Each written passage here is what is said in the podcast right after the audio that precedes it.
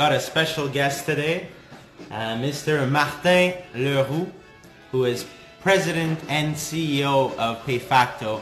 Uh, it's a, leading payments uh, company, and uh, he's going to be explaining to us a bit about his past, uh, where he's come from, uh, how he got to where he is today, and also some advice for entrepreneurs. So I think it's going to be an excellent show today. Um, we're going to get him uh, to come on to the, the live and we're going to do a nice little uh, face-to-face uh, interview with us like every every Sunday. Hey, thanks Marty for, uh, for taking the time because uh, like you said, Sundays is family day, right? Well, listen, uh, yes, you'll see. As you get kids, it's becoming even more family day. But right now, you for you guys, you guys are all family. You're all brothers. So Look at you're, this. You're spending your... Oops, not great. Yeah, If you press his daughter over there. that's amazing. Connection. There we go. All right, Marty. Let's get this road on the show, as they say. So, um, so the guys, Anthony and Phil, uh, know you well from from working uh, in the past quite closely together. Uh, myself and Berto uh, a bit less, and our and our uh, viewers as well. And we're super excited to get right into it and uh, know really uh, who is Marty. And um, let's start. I mean, if you can just tell us about the business, about your business, and how you got to where you are. I know it's a huge question, but I'm curious to, to hear uh, hear your thoughts about that. Well, who I am. I mean, uh, you know, you, ha- you you must have a lot of time, I hope, but uh, I'll try to keep it short. Uh, you know, how do you get to where you are and who I am? And listen, uh, I grew up in Laval. Um, both of my parents do not speak English, and uh, all it mattered for them and it's for, for me and my brother to uh, learn English at some point in our life and go to school because we didn't have a chance to go to school. And uh, I guess for me, uh, you know, going to school and uh, and and and, uh, and going and to learn English, you know, and when you go into business, you make connections, uh, you make relationships, and uh, for me, I got lucky around, uh, made some very good friends uh, early on through uh, playing sports and going to school, and uh, you know, in, in you know, in in Montreal in the early 2000, uh, there's a company called Surefire Commerce, who was um, a company in payments. Was going head to head with PayPal. So I had a chance to join a company earlier, early on. So I guess I was working with the early adapter of uh, e-commerce transactions to accept payments. So what do I do? And where I became an entrepreneur is into payments. I mean, I started as an employee for four years, and you know, you you you have decision to make at some point. And for me, uh, always exclusive with uh, my employer, I managed to find a way to go on my own and and uh, going to payments, you know, Visa and, and MasterCard transactions and, you know, for, for, for people on the, uh, I guess on the Instagram, you guys know what I do. Just, you know, we, I've been helping for the last 20 years, uh, merchants and, and people to accept Visa and MasterCard and around the world. And, uh, you know, everybody have an idea on in, in what they want to do in life and, and in, uh, in the payments industry or everybody has an idea of what they're going to sell online, but no one really, you know, everybody thinks payments is easy, uh, but payments is uh, it's more than just uh, hey, can I accept Visa, Mastercard? There's there's risk factor, there's integrations, you know, there's a lot that comes into payments, and I was lucky to work for a period of time, and and really in um, you know, in e-commerce in 2000 was uh, was the wild wild west, and today in 2019. Uh, you know, when I started, there's no Square and there's no Stripe, and there was, you know, there was just PayPal and us and, and a few other guys. And uh, the industry uh, became uh, one of probably the hottest industry, I would say, in the last 19 years. I mean, uh, you know, if you look at the evolution of payments and you look at uh, companies like Visa and MasterCard and they all went public. Um, and you look at all the sponsor bank that works with them, uh, they all, who has a payments division, you know, First Data sold to, to Fiserv for $44 billion. So the payments industry uh, is that big, but it's becoming slowly this small. And I'm lucky enough, uh, you know, to uh, to come back to your question to learn English because without learning English and, and, going to school, I don't think I could be in the, in the scene I am today. And it starts with uh, a little bit like we talked when we started this conversation. You know, family. Uh, I was lucky enough to have great parents and who didn't think about himself, but thought about what was best for me and my brother. And although we didn't have much money, uh, it was very important for them that we go to school and we learn English. That was that was that's all they cared about. So that that's I hope helps you guys understand a little bit about my background and which industry I am, who I am today. But uh, I don't know if you have any other question on that subject. You mentioned that uh, you were four years, so you worked four years before becoming an owner. What were you doing at the beginning in, in the industry? Oh my God. When I joined Surefire, I mean, for those who remember the 2000 years and, you know, the Nortel Telecom and the BC emerges, you know, it was the techno days where you buy any stock. And if you have the word technology, the stock's going up. So I joined Surefire at a time at a time where we were uh, listed in the Toronto, Toronto, Stock Exchange. In my first four years, I was we had big ambition. We were almost too early. Uh, we were too innovative. We wanted to. We had a, a deal with CIBC to create a mall in 2000, enable all the CIBC merchants who needs Visa Mastercard to go online. We're trying to get all of them to go online.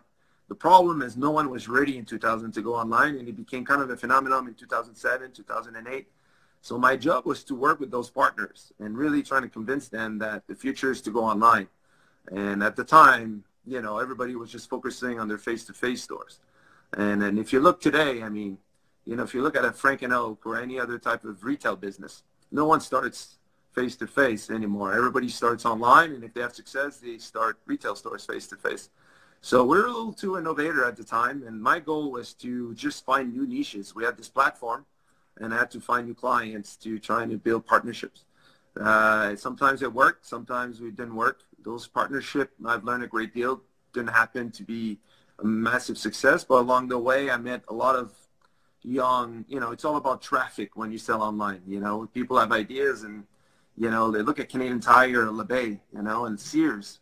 You know, then some people never find a way to do uh, the virage. You know, to go from face to face to e-commerce. So I had a chance early on, and I think that's part of my success in the business, to meet a lot of young entrepreneurs and who were amazing of bringing traffic online. And those are the guys who really managed to have great success, uh, you know, early on in e-commerce. So as I start working on and and, and I saw these opportunities, uh, you know, the Surefire became Optimal Payments with the uh, with, with years, and we were on Nasdaq uh, at the time. So I started to private label their business and wanted have ideas outside their typical core business and they pretty much told me and it's probably the best thing happened to me and they told me if you want to you know go on commission and do things you're going to have to go on your own because they didn't want anyone to be on commission because you know they had a lot of uh, strong salespeople being uh, doing very well I want to give them the same commission structure so so my first four years was a try and error type of approach under employment and at one point t- took a leap of faith and I went on my own uh, first time was in 2005. They acquired, they acquired me around 2007. And then I went back on my own. And then I sold again in 2011. And always to the same group. And I went back on my own uh, in 2014, uh, uh, the summer of 2014. So now I'm it's 2019 and we have 55 employees and you know I'm the CEO and president of PayFacto and and we're hoping for big things and the industry is a lot more uh, straightforward, a lot more innovator with uh, new tools.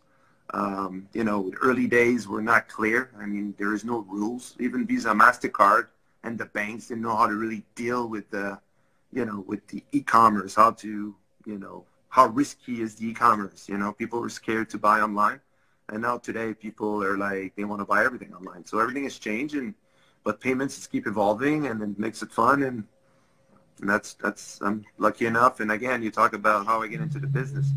You know, it's a friend of mine, uh, Doug Lewin, who, you know, I can only say massive thank you for the rest of my life. Not only helped me, it was my first English friend when I learned English.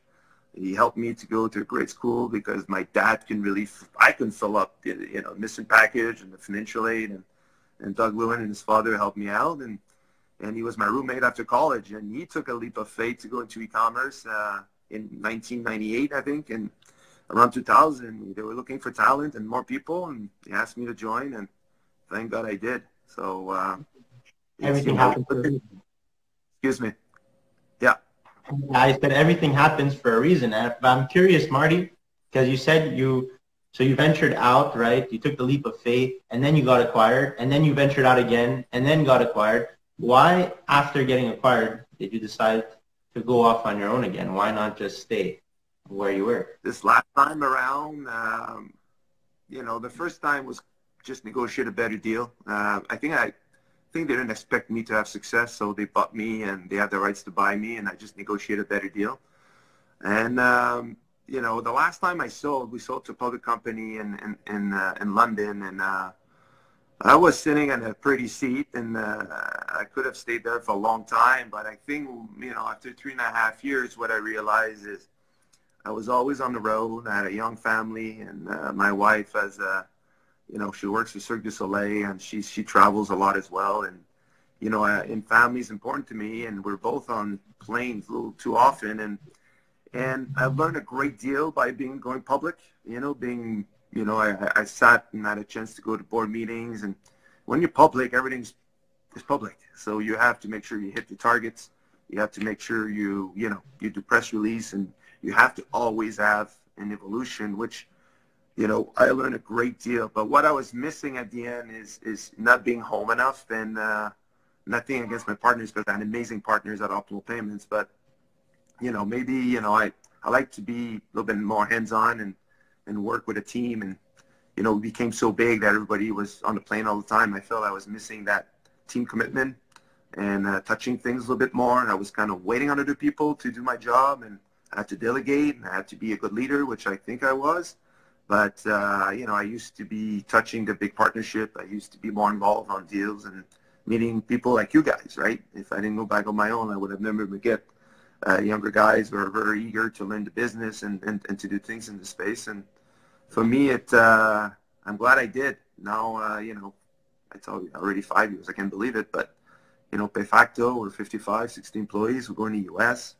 I wouldn't be surprised if we hit 100 employees by next year. So, you know, I'm, uh, I just didn't see myself sitting there just taking my paycheck for 25 years. And I want to work. I'm still motivated and decided to go back on my own, and I never regretted it. It's, uh, you know, although Optimal Payments, it became PaySafe, and listen, it's a great success story. And then uh, my partner, uh, the current CEO, Joel Leonoff, I mean, he's done a great job as a CEO. I mean, they sold that business PaySafe uh, to black uh, to to private equity for 2.9 billion. That's just to tell you how crazy when you do acquisition and you have a, a, a vision and payments, how big you can build a business. So I'm part. I'm happy to be part of that. You know, the little story within a big story. And this time along, uh, back on my own, creating my own story with PayFacto, and it's been great, and I'm very happy with all of that. Thanks, Marty. Awesome. So yeah, Marty, and also like um, myself, I play hockey, and most people probably don't this about you, but you were captain at Yale University for the hockey team. You have a bunch of accolades and accomplishments that you left there. But what did you take out most from from you know just being in that team sport and and uh, in an intense sport like hockey, where you gotta always count on your line mates and your teammates and everyone to support you, especially when when when it's a tough game. So, what's the biggest things you took out of that uh, to help you in business?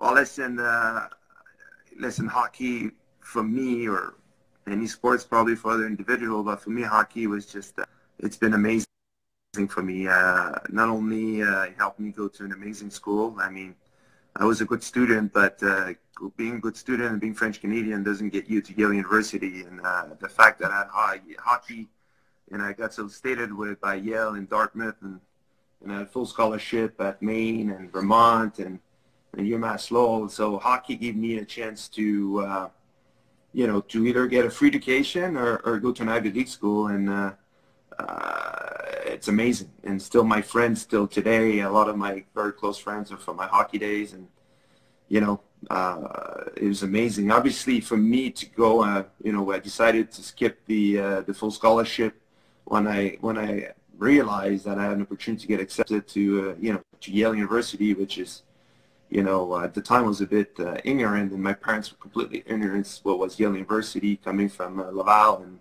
not speaking English. But when I realized that I had good enough academics and, and, and plus the hockey I can get in, it became clear that I had to convince my father to spend, uh, you know, to take some loans and, and, and spend the money. And I think for me, uh, Yale is more than just hockey. Um, you know, first of all, as a kid, when you have a chance to leave your, you know, I was a spoiled kid with my mom, you know, a stay-at-home mom. And when you get out of your house, if you go to any school, it's something that uh, one day because you you have to do things on your own and but you know going with the elite uh, student at Yale and having a chance to play Division One hockey, which I did proudly, uh, you know, you know, made me realize that even with the elite, I can still compete. Uh, uh, you know, that's cool with the best of the best. I was still managed to, you know, get a, a B plus average, you know, and you always measure against the best students and, you know, gives you a lot of confidence. I mean, I was scared shit when I went there. Uh, you know, am I going to make the hockey team? Is my English good enough? Can I compete with the school? Am I going to be bull? Am I going to fail? And you know, it's been uh, it's been amazing. Not only I played, uh, you know, I was rookie of the year from hockey. Made amazing good friends my freshman year, and you know, and I was the captain of my senior year, which probably you know helped me being a good leader and and what I do today. Because obviously, when you when you're an entrepreneur and you, you start hiring staff, you know, it doesn't come, uh, it comes with responsibilities and you need to lead. And, and I think that all those, you know, my, my college years brought me a lot. So um, I can only say, you know, it was one phase of my life and my life is far from being over and I have a lot of things I want to accomplish. Uh, it's funny we talk about this. I went back last Thursday. It's 25 years I graduated and I went back to college for the first time you know, and to see your friends and see the campus and see your captain's picture, you know, which I'll send you after. It's a cool picture, sitting on a fence, and you see the history of Yale University. Sometimes, I, you know, you have to pinch yourself and say, "Wow, I, I spent four years of my life there." So, so it was it was to answer your question. Uh, those four years, I think, they made me who I am, and and it was just an amazing experience for me. What do you What do you think, Marty? Because I mean, obviously, like just listening to you speak you're like a boy from Laval, um, French speaking. Yeah, the chances of you going to Yale, playing hockey, being the captain, you know, we're like, we're very minimal, right? And on top of that, you succeeded. Listen, I did a leap of faith. I was drafted to play junior hockey, and although I could have played junior hockey, listen, my dad cut me from junior so I can go to English school. Because if you're playing junior, you cannot get a full scholarship in the States. Um, so, so my dad cut me to say, you're going to go to John Abbott and you're going to go learn English. And you bribe me by buying me a little Firefly car so I can drive from Hotel Laval to John Abbott. And I was thinking, you know, you know, your first few semester in CEGEP and I was commuting, you know, every day for an hour back and forth Laval to John Abbott. And, uh, you know, and, and no, I mean, listen, I, I, I knew I was going to play good hockey there and, you know, I was going to get good grades and, my goal was to try and give myself a chance to go to the States. But if not, you know, I can go to McGill, I can go to Concordia. There's good school here. My brother went to Concordia and he did very well. And, and uh, you know, I was listed to get drafted pro uh, from CEGEP. And uh, one, you know, all the school knew in the States I want to go play hockey in the States. And, you know, sometimes you don't know and things come quick, you know. So never in a million years I thought I was going to I knew I had a chance to go play hockey in the States, but never I thought I would go to an Ivy League and, and be able to compete at the level I did. And, you know, you need a little bit of luck sometimes. You need a little bit of chance. I took it and I cherish it. And I ended up doing great at both. And, and then obviously by being able to, uh, to, to interact with the elite, the, you know, it makes you a little bit, I guess, more ready for the future. And uh, not that it was clear what I wanted to do at 25 but I knew I knew that I had the, the potential and, and the ambitions to do it. Uh, on that point, Marty, I like the question. Uh, I think a lot of, of, uh, of, what makes you who you are is I think your leadership qualities. And I mean, it shows that by being captain of the team, by being, you know, president of de facto and your past. What do you think makes a good leader in your eyes? Um, you know, you know, there's different types of leaders. Um, even when I played sport, I mean, I care more about, uh, you know, the work ethic. I care more about the focus, stay focused. And uh, I didn't, you know, some leaders and you need to speak all the time. Some other are more silent leaders. I think I was a bit of both in my case. I think where you know when you become uh, where you need to be a good leader is you need to know when to step up and uh, represent the team. Uh, at work, it could be in your house, it could be at school, and there's time you need to work harder. You need to be a good leader and let the team know. And there's time where like things are great and you have to let the team know that it's amazing. And I think I've been, you know, I think that's who I am. I'm generally, uh, you know, don't like to give myself compliment. I think I'm a pretty humble guy, but uh, I think I'm generally a nice person. I love people. So for me, I was, I like to lead by being nice to people and, and give them opportunities. I like people to take them. And, uh, you know, that's, that's, that's how I think I've been leading. Um, sometimes I guess I should be a little tougher, but uh, overall, I think being uh, a good leader and being nice and supporting people paid off more than the opposite for me. People, I think, tend to follow me, and they want to make me, you know, I don't know if they want to make me happy or they just want to succeed with me, but I think I've done well somehow to get people to get uh, uh, an extremely loyal person too, and follow me has been extremely loyal. I've been working, even though I sold my business a few times. I've been having the same people uh, working with me and staying, and you know, it goes both ways. Not because I'm, I guess I'm the big boss and I like it or not. That uh, I think loyalty goes both ways, and you know, and I think that's why uh, that's that's what it allowed me to do. Can I can I ask you a bit of a tougher question? Sorry for for all the questions. We got we got some other ones, but it, it's just how do you deal with because you're a very loyal person and you're very like uh, you're a nice guy, right? And obviously in business, it's not always like that. How do you deal with people who are not like you? Well, I like everyone, so I accept everybody like they are. Uh, I don't think it's a hard question. I think what I need to do is I need to surround myself with people a little tougher than I am. I'm the worst to give interviews because I fall in love with the people and want to give anything they want to come join us because I like people. So uh, I need people different than me because if we're all like me, when when work uh, at PayFacto. So I don't do any more interviews. I just validate now. Um, have there's people with better judgment of character because I meet someone, I think they'll you know they'll mean well and and they'll do well, and I need to protect myself from that. So. So no, I have no issues with uh, meeting people who are completely different than me. It's the opposite. Uh, I think that's what you need to build a strong team. Nice. Um, but there's one there's one fundamental uh, que- um, quality that most people I work with, no matter how different we are. I would say that most people have a very big heart. The people I work with, I and, and, and listen, we had a chance to do a lot of work together and look at you guys. I and you guys are just amazing. I mean, your biggest quality is your not only your ambition and, and, and, and doing interviews on a Sunday, but it's your, your heart. You guys are passionate how much love you have for each other and people around you and that's uh and that's you know you can teach that Thank you, Marty. Thanks. Appreciate that. Um, so, la- like one of the last questions we have for you is, if you have someone today, you know, is, is thinking about starting a business or taking a leap of faith like you've done multiple times, what's one piece of advice you would give them?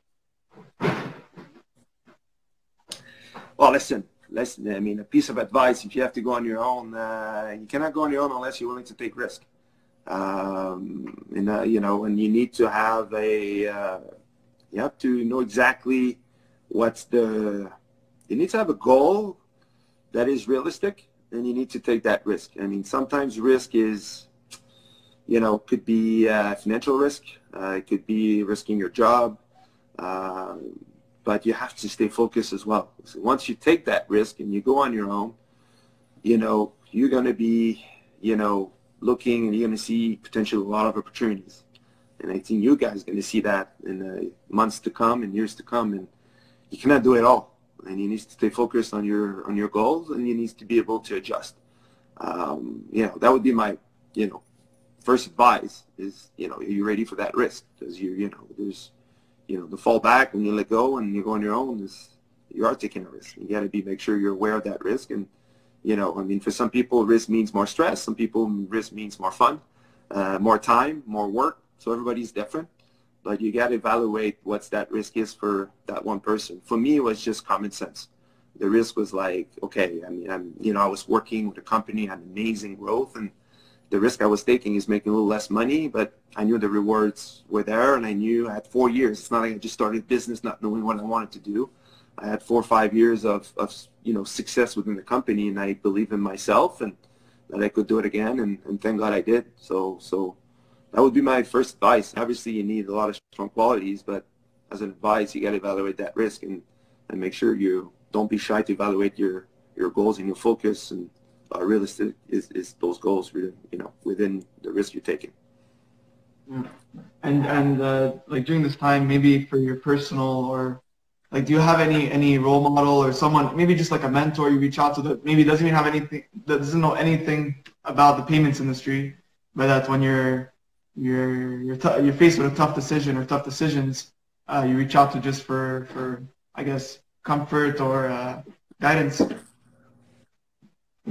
Well, listen, uh, I have a lot of amazing friends, uh, a lot of people I trust, but for role model, since I'm a kid, my my number one role model has been my brother. I have one brother who's four years older.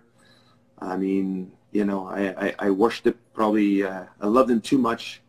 Uh, as a kid, probably he had to carry me everywhere, and he, had, he was stuck with me, which was good for me because he was four years older, and you know, when I was playing hockey outside or doing anything with him, and I started playing hockey with kids of my age, I was always the best because I had a chance to play with older guys. But no, my brother, uh, anything, if I had, uh, you know, if I had to turn around or myself or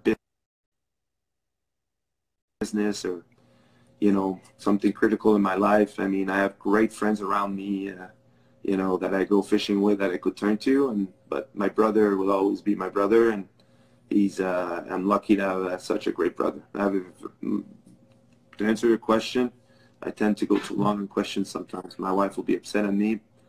My brother is my role model. Wow, nice. Very, very, Very nice. touching. I mean, it's it's obvious that family is very important. and We agree to Marty. Um, I guess maybe one last. You have a question for for one last. Uh, you, you have time for one last question, Marty? Guys, I didn't know how long it's gonna last. Like, you got you got all my time. Everybody's gone. I'm alone at the house. Nice. Um, when it comes to um, motivation, I don't know if maybe you're you're different, but sometimes I mean, you have bad days. Uh, you have days that let's say you just aren't feeling it. Like, how do you get out of that groove, and how do you you know change your mindset and, and stay focused? It's a very good question. Like, for me, I kind of uh, bad days, so I kind of uh, been working at it for a while, so I'm a lot better than I used to. And for me, uh, it's rare. I mean, a happy guy. I love life, but whenever I feel like uh, I'm not motivated, I I try to work out in the morning. That's my one thing that uh, everything's good after workout. Uh, so I, you know, I even have a I shouldn't say a trainer, it's a coach, because if you say trainer, they get upset. So I have a coach that comes three times a week, and even if I don't feel like it, I force myself, and he knocks on, rings the bell at 8 o'clock, you know, I just go work out because I know my day, no matter what happened, is better after that. So, you know, I don't have those bad days, and as much as, uh, you know, those days where you like, you know, I'm, I've been smart enough to learn from those, so I don't have those as much. So I'm knock on wood. I'm pretty lucky that way. I get up most mornings, or when I get to work, I'm I'm happy to be there, and I'm lucky. You know, I'm uh, I got a team, and every day I got to be motivated. I have tons of people coming to the office motivated, and who am I to come not motivated, right? So I gotta again lead a little bit. We talked about leadership before. Um, I'm, you know, I love life, and I have a very strong social life. And people that work with me, they know when I'm at work, I'm at work. When I'm not at work, I'm not at work. But uh, you know, but uh, you know, I want to make sure when I'm at work, uh, we're having a good day, and you know, and I don't know. I mean, for me, to answer your question, is if I have a bad day, I just need to work out and have a good day right after. It's pretty simple. I don't know. I hope if everyone anyone listens and you can learn from that, try it. It works for me.